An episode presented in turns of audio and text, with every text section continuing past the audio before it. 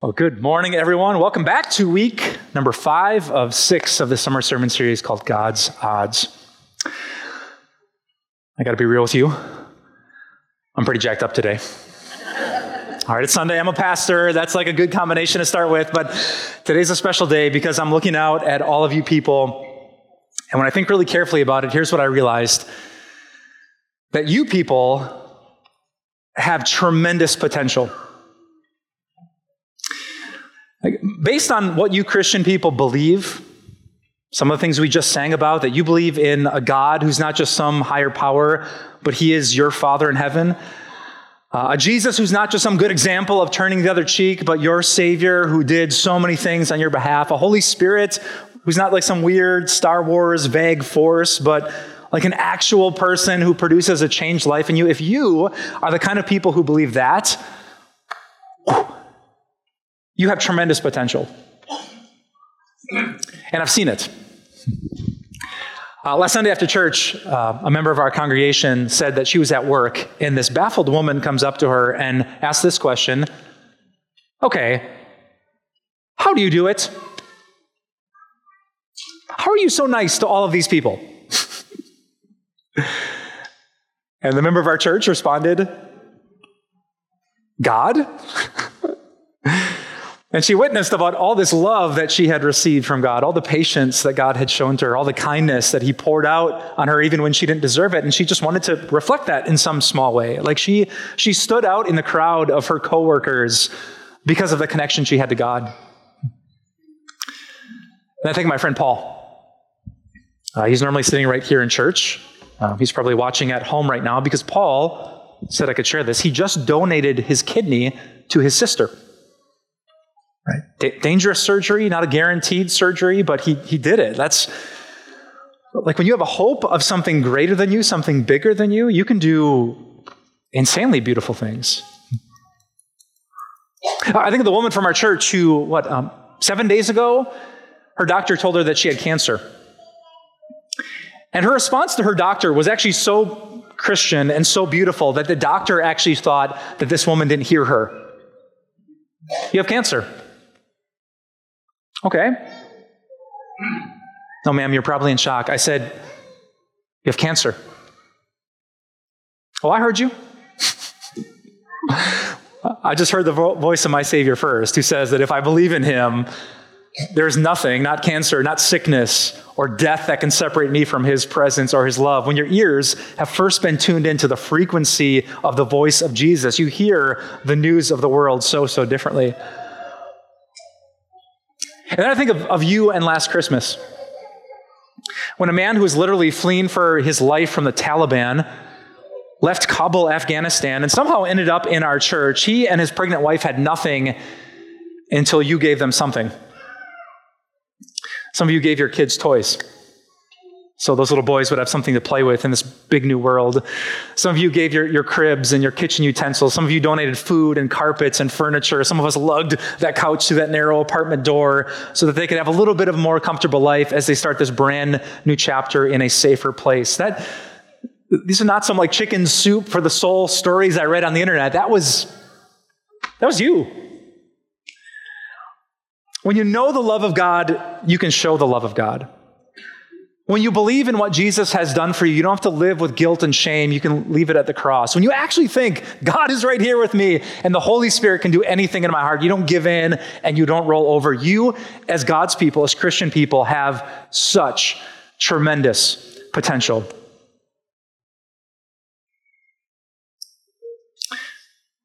But did you notice the word I picked?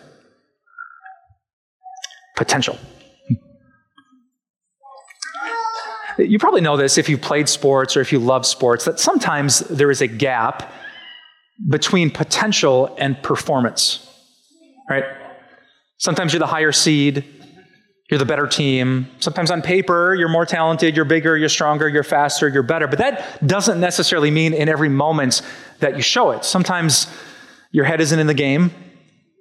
Sometimes you play down to your opponents. Sometimes it's just not your day. Sometimes there's this gap between potential and what actually happens.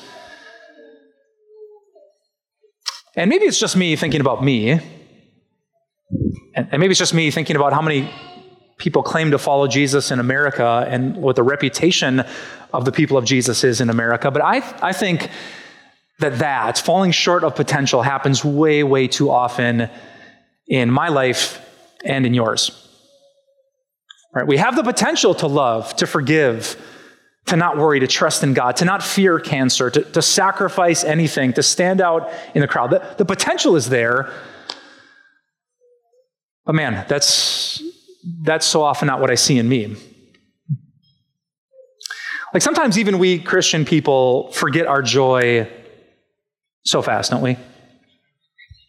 Like a tiny bit of bad news, a little bit of criticism, a, a teenager rolls her eyes, a boss makes a demand, and it's like all of this stuff we just sang about. Psh, it's like totally out of our minds in a second, and we're just so focused on the bad thing and the complicated thing and the painful thing that the joy of the Lord, which we could live with every single day, is just gone.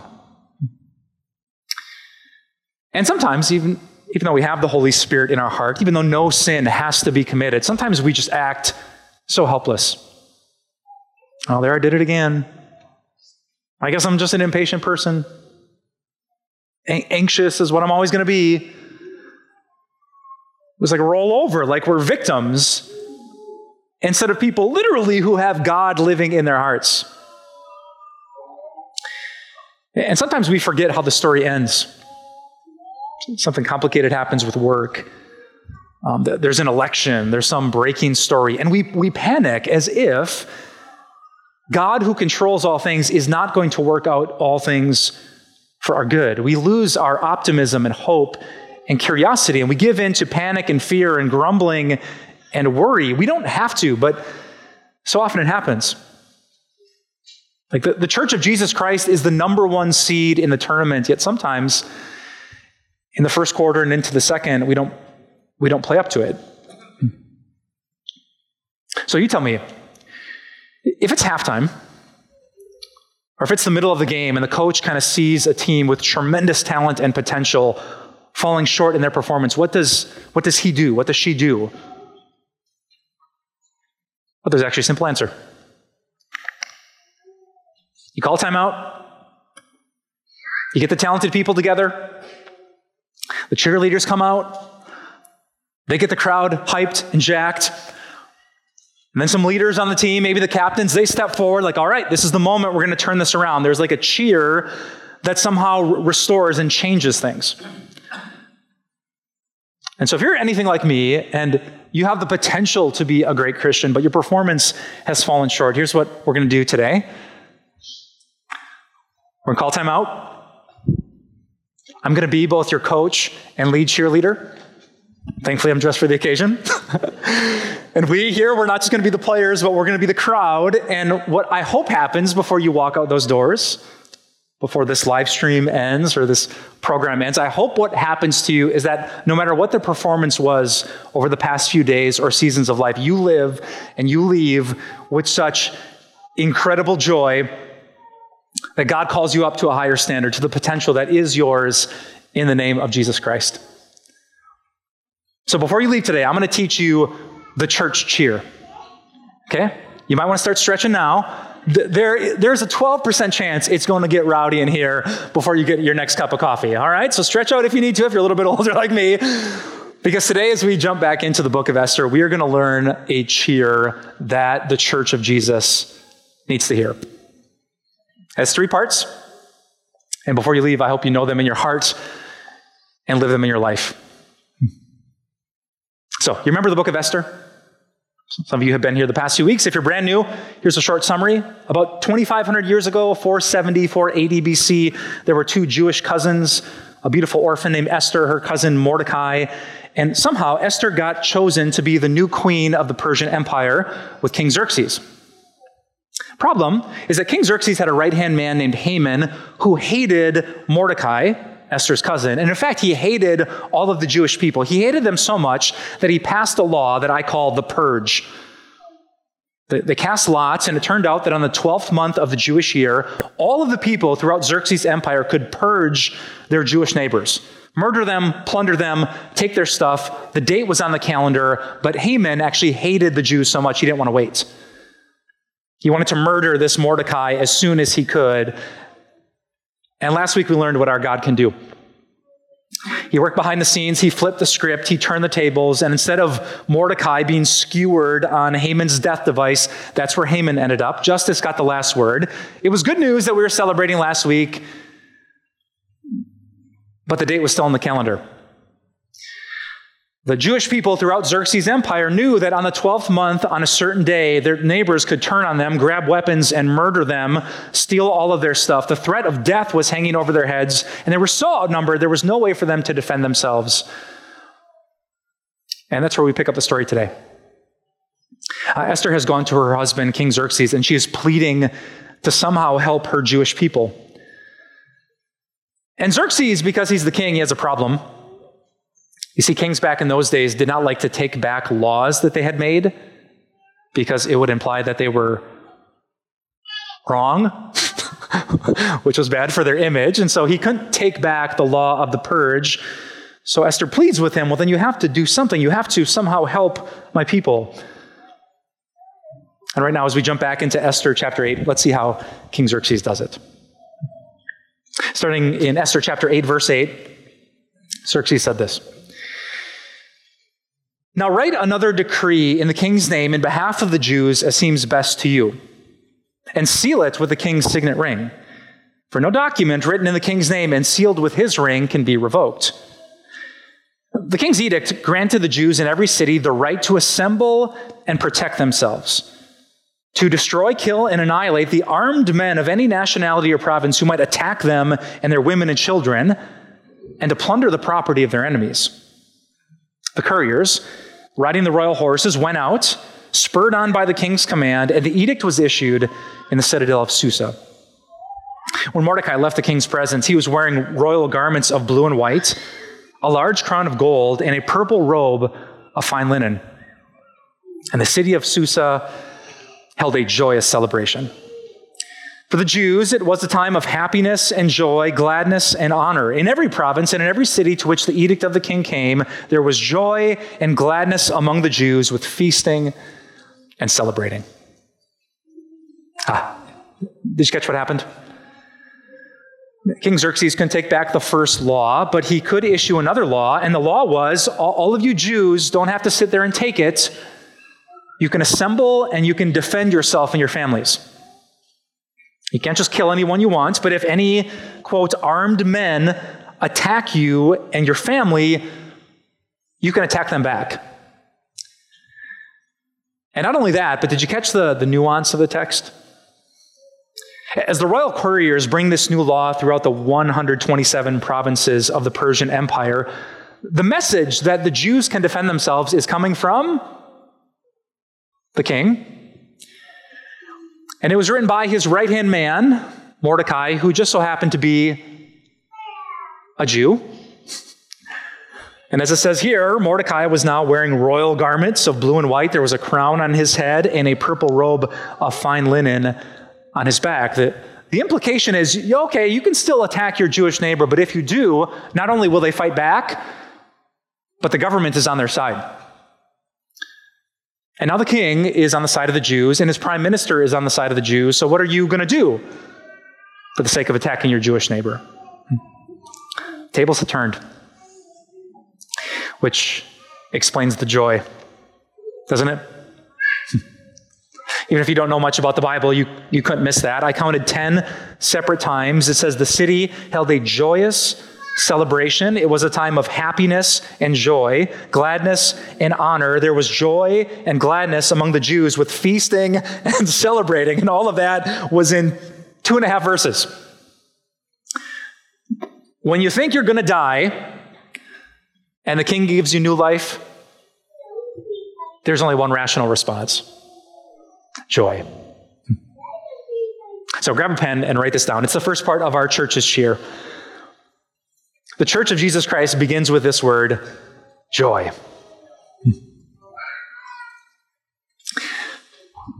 Because that story should sound familiar to you, Christians, shouldn't it? Tell me if this isn't your spiritual story. I thought I was going to die, and then the king gave me life. Right? I was physically still alive, but a day was coming when I could not defend myself. We call that death. And I was outnumbered, and there was no way for me to change the situation until the king issued a decree and the tables got turned on my eternity. That sound familiar to you, Christians? it's like those of us who know the state of our own souls think, I should be dead.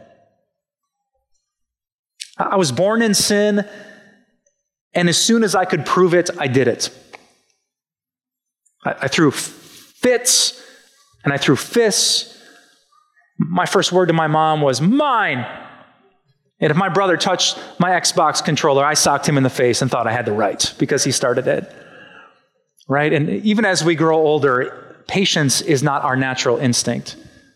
You first is not how you people instinctively think. It's, it's about us, right? That, that's the definition of sin turning in on myself, what I think, what I feel, what I want, what I prefer. And worst of all, that instinct made us forget about the Almighty God. sometimes our sins aren't like murder and armed robbery, sometimes they're forgetfulness. Like God gives me breakfast and then lunch and then dinner, and I, I forget Him. God gives me safety and security. He gives me friends, family, music. He gives me life, and I just, it, it doesn't dawn on me that I don't deserve it. That, and you lump all of that together and you think, I should be dead.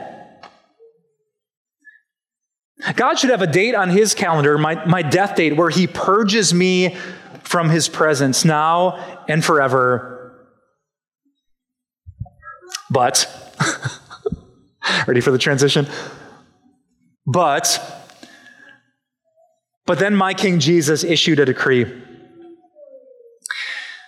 Just when we thought we were spiritually dead and gone, our Jesus gave us life. That's what we celebrate, that about 500 years after Esther lived, Jesus came. And instead of just shaking a finger of judgment at rebellious humans like us, instead he was judged for humans like us.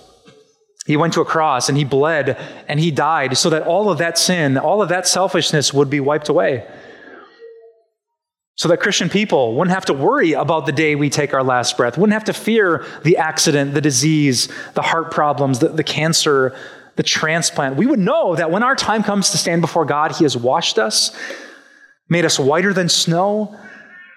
He's not cast us from His presence. Instead, He has had such compassion and such mercy because of the work of Jesus Christ that we don't have to fear death.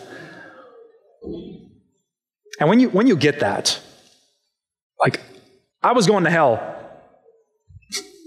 And then I got heaven. I, I, had no right to be in the presence of God. And now I have every right to approach the throne of grace with confidence. When you realize that no matter what happens to you financially or physically or relationally, you have these blessings eternally, there is only one like rational emotion, and it is joy. Okay. Okay, life is hard but I'm a child of God. Okay, the boss might, might be done with me, but I have a God who's never going to be done with me. I'm struggling with fertility. I can't have children, but, but I'm still a child of the most loving being in the universe. I open up my banking app, those numbers are depressing, but I'm numbered among the saved, forgiven people of God, and that is the opposite of depressing. the headlines are freaking me out because everything is uncertain. But I know one thing that's certain that I'm loved by Jesus Christ today, and He will never leave me, and He will never, ever forsake me. The more you think, think about that, and I'll test you this way just imagine for a second if you didn't know Jesus. What would you do? What would you think about you? What would you think about death?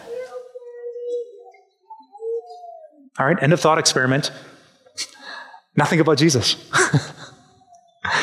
and you know who you are loved by God. You know what's going to happen at the end of the story. You will die, take your last breath, and then see the most beautiful, powerful, glorious, thrilling thing in the whole universe, man. Think about what is ours through Jesus Christ, and the joy will start to bubble up in your heart. Uh, I actually saw this a couple years ago with a bunch of Jewish dudes. Uh, I was blessed to take a trip to Israel right when COVID began. And we were right outside the church that where they found these ancient steps that they think Jesus actually walked on as he was going to his trial. And so we set up the cameras. It was in this beautiful valley, this beautiful day, and we're just about to hit record and for me to start preaching and teaching on video. But I got interrupted. Apparently, we didn't know this when we planned the trip, that the day of our filming was the day that Jewish people celebrate the story of Esther. That's a Jewish holiday called Purim. And you know what Jews do in Purim? They go buck wild. they, they, celebrate. They think we should be dead. Our, our whole people should have been annihilated, but we are here. We exist. Haman couldn't stop us. Hitler couldn't stop us. Our people are alive and breathing. And so I'm trying to film this video, but just in the distance behind the producer with the camera is a bunch of dudes who are day drinking to the extreme. And they're, woo, and they're, they're chanting and they're cheering, they're celebrating. And like we, we couldn't even use the take. They were so happy about the fact that they were alive. And that, minus the day drinking, is Christianity. like, oh, we should be dead. We shouldn't have a chance with God. But here we are, and we are alive because of Jesus Christ. And there's nothing that can touch it, and there's nothing that can change it. Friends, think about that. King Jesus on Easter morning issued a decree that will change your story now and forever. I pray that thinking about that brings you great joy. And, part two, I hope it encourages you to fight. Uh, historians say that on June 25th, 474 BC, King Xerxes issued his decree. But nine months after that, the following March in our calendar, there was still the date when the purge had the potential to happen.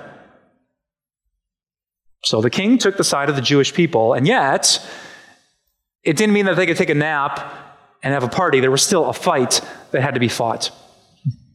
So let's jump over to Esther chapter 9. Let's look at what happens. It says, On the 13th day of the 12th month, the Jewish month of Adar, the edict commanded by the king was to be carried out. On this day, the enemies of the Jews had hoped to overpower them. I love this line, but now the tables were turned, and the Jews got the upper hand over those who hated them. The Jews assembled in their cities in all the provinces of King Xerxes to attack those determined to destroy them. No one could stand against them because the people of all the other nationalities were afraid of them. And all the nobles of the provinces, satraps, the governors, and the king's administrators helped the Jews because fear of Mordecai had seized them. Mordecai was prominent in the palace. His reputation spread throughout the provinces, and he became more and more powerful. The Jews struck down all their enemies with the sword, killing and destroying them. Ah, the tables were turned. Mordecai had power, he had influence, but you, you still see throughout this massive empire, 127 provinces, there was not just one or two, but literally tens of thousands of people who attacked God's chosen people. And that meant the Jews had to stand up, they had to assemble together, they had to come up with a plan, and they had to fight back. Fight. Why don't you write down that word too? There's joy in being a Christian, amen. But number two, there is also a fight. That's what cheerleaders say to the team, right? Not just go, win, but fight. Like the team you're playing against isn't going to roll over and just let you have the layup. You're going to have to you're going to have to dig, you're going to have to grind, you're going to have to fight if you want a victory in this moment. And that's so true for Christian people, too. Now, we're not fighting against our fellow human. Uh, the Bible says that our fight is not against flesh and blood, like the Jews in Esther's day. We're not picking up swords. Uh, instead, we're using our words to fight against lies and untruth. Uh, essentially, if you had to de- describe the Christian fight, I think you could say it this way that our fight is to make sure that God remains God. Right? There's a world, there are family and friends that we know and love who want to define their own truth. Like Adam and Eve, they want to decide what's right and what's wrong. They don't want to let God be God. And if we're being honest, there's something inside of our own hearts that likes that too. What I want to do, what feels good in the moment. And so the fight that you and I get to fight, the, the good fight of the Christian faith, is to just let God be God, to love Him more than we love anything, to trust Him more than we trust anything. That's the fight. So let me ask you a personal question right now. What, what's your fight? Like what, what specific spiritual skirmish is coming at you these days? Now, for some of you, it's just that fight against self.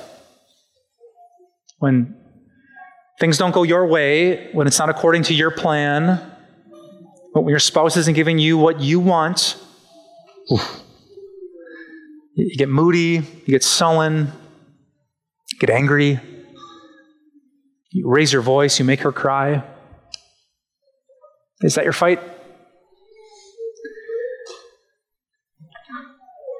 Some of you are fighting to not get sucked in by the, the modern world of politics, which says if they're on the other side of the aisle, you don't have to be patient. You don't have to be gentle.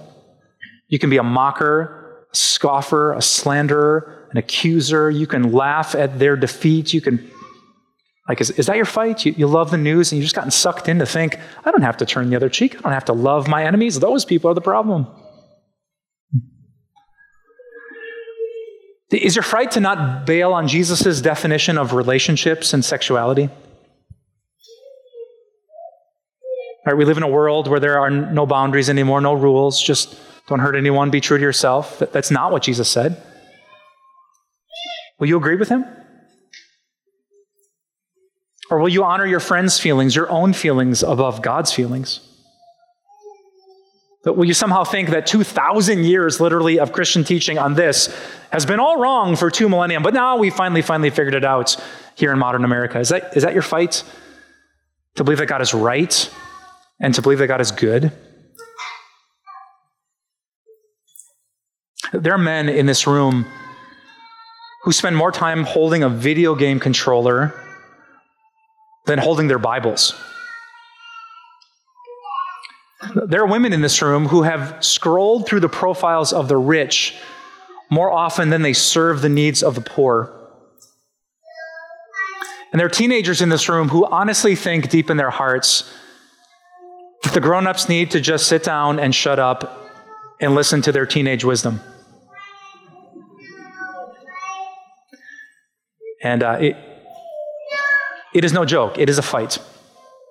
I don't know your sin or your temptation or your struggle, but I do know this. It did not show up to arm wrestle you. Like the enemies in Esther's day, it came to kill you. It came to purge the love of God from your heart, which means it's time to fight. Listen, you don't have to go back to that. You are not some helpless human if you're a Christian literally God, the Almighty God, is your Father, and He listens to the prayers of His children. The Holy Spirit, who can overcome any temptation, isn't far away trying to squeeze you into His busy schedule. He lives 24 7 in your heart. So, my question for you is if you know the fight, if you know the sin, what is your plan? Right? If I got trounced in a volleyball or a basketball game and I was playing that same team again, I would have a plan. Man, that girl murdered us last time. That, that dude dominated in the post. What are we going to change so the story is different? That, that's my question, seriously, to you. Don't, don't just come back Sunday after Sunday and say, You're sorry, I committed the same sins. Fight. Find a friend, come up with a plan, go to war, and put sin to death. You don't have to sin. I love how John Piper fought. Uh, back in 2011, John Piper was a pretty well known, uh, very, very talented pastor, realized that he had a fight that he wasn't fighting. And it was against his own ego.